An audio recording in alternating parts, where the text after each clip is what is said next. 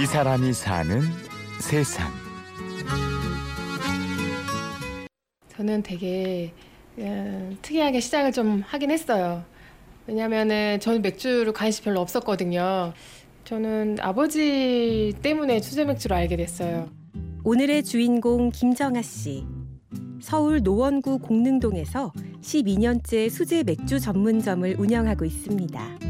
저 안쪽에 두 개 보이시는 큰 탱크가 제조하는 탱크예요. 그러니까 맥주는 저 탱크 안에서만 제조가 되고요. 나머지 여섯 개 있는 탱크들은 저장하고 숙성하는 네, 탱크예요. 조리학과를 졸업하고 취업을 준비하고 있는 딸에게 아버지는 한 가지 제안을 했습니다. 저한테 어느 날 이제 그 한국에서 만든 저 수제 맥주 기계 광고를 저한테 딱 보여주시면서 야 나 이런 거 이 기계로 만든 맥주 한번 먹어보래도 가자 이러시는 거예요. 이제 그래서 제가 같이 가드리고 뭐 먹어보죠 하고 딱 갔는데 어, 맛이 되게 좋더라고요. 딱 그때 처음 알았어요. 아, 맥주도 일반 다른 주류처럼 개성 있는 맛과 향들이 나는구나라는 걸 되게 알면서 어, 나같이 맥주 안 좋아하는 사람들도 되게 많을 텐데 어, 되게 괜찮을 것 같다라고. 2002년 월드컵을 계기로 법이 바뀌었습니다. 수제 맥주의 양조 판매가 가능해졌지요. 비슷한 곳들이 생겨나기 시작할 무렵 정아 씨도 본격적으로 일을 시작했습니다. 처음에는 제가 기술이 없으니까 그때는 그냥 기계 회사에서 요래 요래 만들면 돼. 그냥 이렇게 가르쳐 주시기만 했어요. 이제 한 다섯 통 정도 만드는 거를 가르쳐 주시고 같이 이제 하면서 하다가 한 통은 이제 제가 만들게 둬요. 그러면 내가 만들면 그래 이제 됐네. 이제 너 알아서 해 하고 이제 가세요. 그럼 그때서부터 이제 제가 혼자서 하는 거예요. 메가, 효모, 홉, 그리고 물. 이 네 가지로 맥주를 만듭니다. 이들을 어떻게 쓰느냐에 따라 맥주 맛이 달라집니다.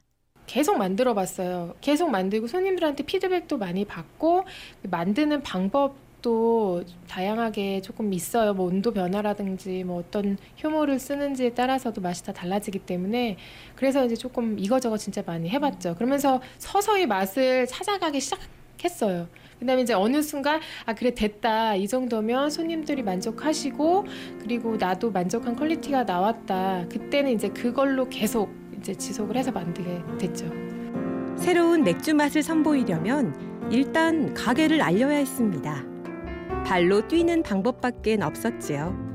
별의별 홍보를 다 해봤어요. 맨날 이거 전단지 돌리고 쿠폰 나눠드리고 신문지 광고 내고 지하철 역사 광고하고 마을버스에다도 광고하고 하다못해 아파트 관리서 고지서 있잖아요. 거기 안에도 광고를 했었어요. 그리고 이제 차에 명함 꽂고 다니고 엄청 혼났어요. 새벽 시장을 돌며 재료를 준비하고 직접 주방에서 일하며 메뉴를 개발했습니다. 입소문이 나면서 가게를 찾는 사람들도 늘었습니다. 막 되게 악착 같았어요. 내가 10원 한 장이라도 막 아낀다 이런 생각에 너무 재밌고 또 그렇게 처음에 시작했을 때 대출 받은 것들이 있잖아요. 그럼 그거 갚는 재미가 되게 쏠쏠한 거예요. 내가 이렇게 아껴가지고 이렇게 고생해서 내가 돈을 갚는다. 그러면 매달 나오는 이자들도 막 작아지는 걸 보면서 막 희열을 느끼는 거죠. 그러니까 그렇게 몸은 힘들었는데 또 그런 맛에 또 견디고 또 일을 했던 것 같아요. 그러니까 하루 당금을 해서 저장 발효 탱크에 반 통이 차지거든요. 그래서 이틀 작업을 해서 한 탱크를 다 채우고요. 그리고 그렇게 하면 이제 청소를 해야지 돼요. 그러면 이제 매일 담글 수는 없어서 일주일에 네 번 정도 예, 당금을 해요. 12년째 이곳에서 파는 맥주의 종류는 단 두 가지입니다. 프랜차이즈 사업을 권하는 사람도 있었는데요. 정아 씨의 생각은 조금 달랐습니다. 맥주를 제가 원하는 퀄리티로 맥주를 생산을 해서 내려면 어, 좀 숙성이 덜 된 상태에서 내야 되더라고요. 그래가지고 아 그 이렇게 뭐 가지수를 많이 늘리게 되면 quality를 내가 컨트롤할 수가 없을 것 같다라는 생각이 들어서 그냥 우선 두 가지만 하자 이렇게 생각을 했어요. 기본에 충실한 맛과 지역 주민들을 배려한 공간. 정아 씨의 가게엔 이런 장점이 있었습니다.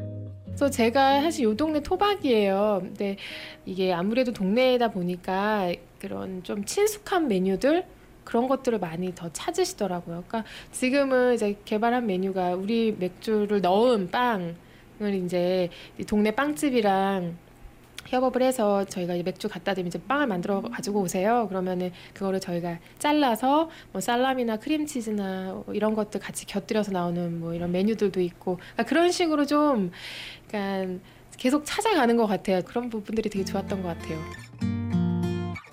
오래된 아파트, 주민센터, 그리고 성당. 익숙한 골목 안에서 새로운 맛을 찾는 김정아 씨가 있습니다. 어, 제가 생각할 때는 정말 다양성이라고 봐요. 수제 맥주 같은 경우에는 되게 재밌는 게 뭐냐면 내가 원하는 재료들을 다 넣을 수가 있어요. 정말 별거 별거 다 넣을 수가 있거든요. 그러면은 내가 디자인한 맥주들이 딱 나오게 되는 거예요. 그런 것들을 맛보는 재미들이 되게 좋은 거죠. 오늘은 12년째 세상 하나뿐인 맥주를 만드는 김정아 씨를 만났습니다. 취재 구성 홍지은, 내레이션 임현주였습니다. 고맙습니다.